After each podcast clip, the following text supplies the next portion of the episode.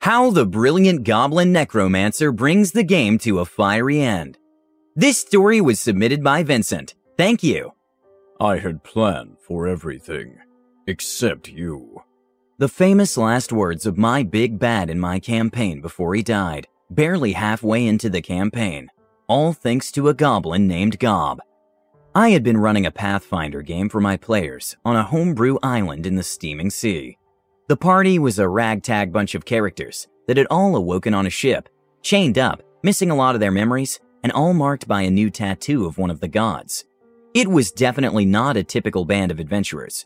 There was Sabia, a drow red mantis assassin, Khan, a human monk and pirate, Terjan, a halfling swashbuckler and pirate captain, Mira, a human bard, and Gob, a goblin cleric of Zogmugot.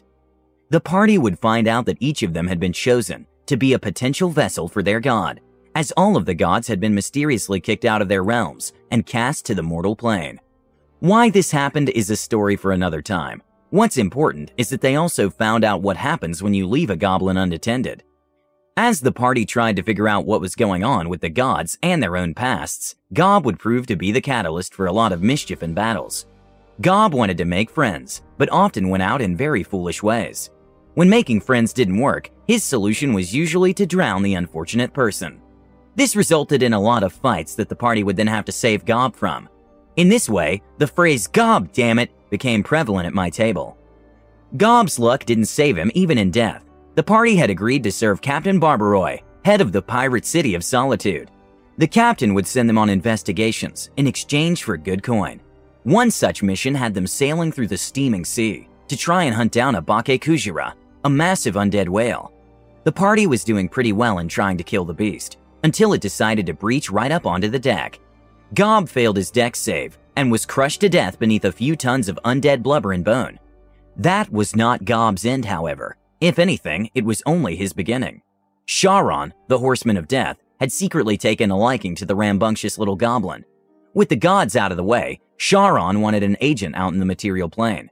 So he agreed to send Gob back if he would serve him.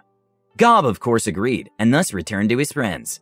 They had just wrapped him and tossed him overboard with a small sea funeral, only to watch in horror as he came crawling up the side of the ship a few minutes later, with burning eyes screaming, What is dead may never die! Gob was now an undead lord and servant of Charon. Despite constant fights between himself and Terjan, Gob got along pretty well with the group. They were finding the undead goblin to be even more terrifying as his power grew, but they preferred having him as an ally than an enemy. Especially as they realized their pasts were all full of miserable and terrible things, all orchestrated to bring them together. Every event in their lives was set in motion by one man, Captain Barbaroi. Only that wasn't his true name. His true name was Aroden, the fallen god of Pathfinder lore. When the team went to confront Aroden in solitude, the fallen god was all too happy to revel. He invited them all to a grand gala aboard one of his ships, where he proceeded to monologue. The party listened furiously as he told them all about being his puppets. He and the demon lord Zura had worked together with ancient Azlanti blood magic to throw the gods out of the heavens. Zura, having taken their place, would feast on the souls to grow in power until she had enough power to restore him to godhood.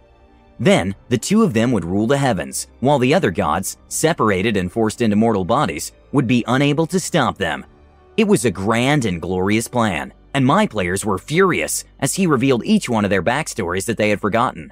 Every horrible, evil thing that had turned them into jaded, unhappy prisoners aboard that ship, he laid it all out. Aroden had hundreds of years to plan them all out, to make them all the perfect vessels to become avatars of the gods. He even ended one portion with, I had planned everything in your lives, except you. He said that as he looked at the undead goblin. You, I hadn't planned for at all.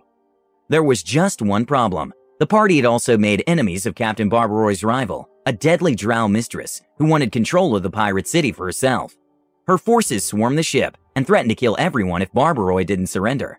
Naturally, once he revealed who he was, the drow forces were less than inclined to try and take him on with a small strike force. So Aroden continued to monologue and even taunt the party. At this point, my players were in a rage. They had trusted this guy, had told him vital information, personal secrets, served him faithfully. He had been their one anchor of normalcy, and it was all a lie. As they all debated what to do with this information, the player who controlled Gob slipped me a piece of paper behind my DM screen. Gob has zero interest in this conversation and left with Scrat the wisest goblin entourage, the note said. I had him secretly roll a stealth check, which he passed. So, no one noticed that Gob slipped out during all of this threatening and sword rattling. I thought nothing of it. I was too busy reveling in this big reveal. Aroden was my big bad of the game, and them knowing he was going to force them to keep working for him was a reveal I had spent months getting ready for. Then I got a second note. Are there any insects around? Thinking nothing of it, I answered, Yes, there's a brewing ship that uses bees for their honey production next door. I thought nothing of it, as Gob's player was always asking random questions like that. Oh, the folly of me as a GM, not questioning in my moment of glory. Aroden was taunting the remaining party and the drow in the gala ship. They would all serve him and do so without question. If not, he knew everyone they loved and cared for. He would make them all suffer far more than they ever had.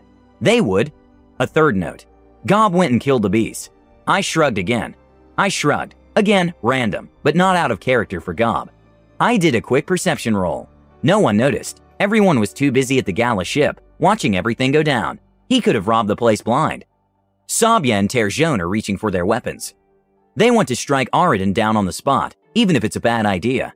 Their players are just so angry that it's a risk they're willing to take.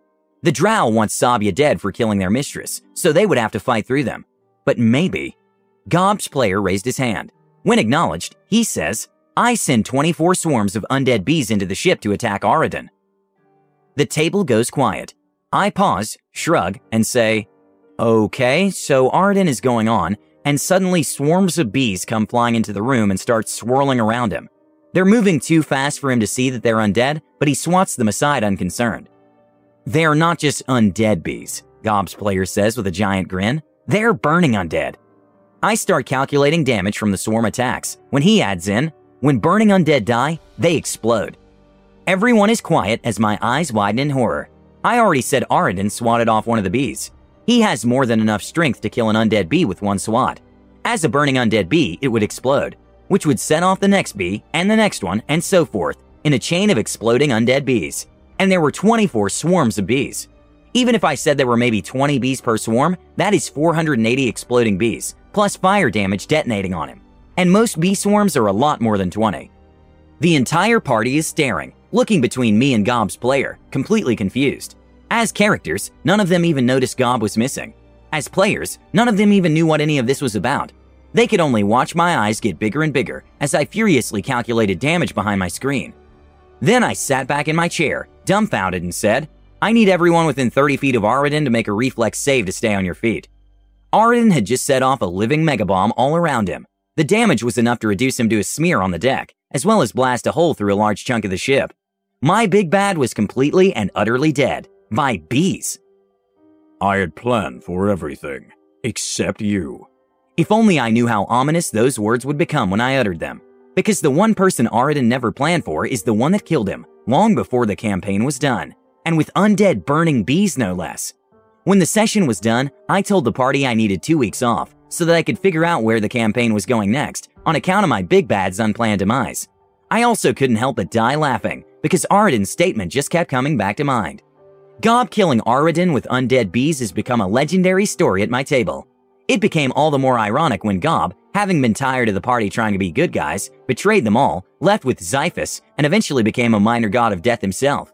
We established the Church of Gob, and it continues to carry into the upcoming Next Gen campaign.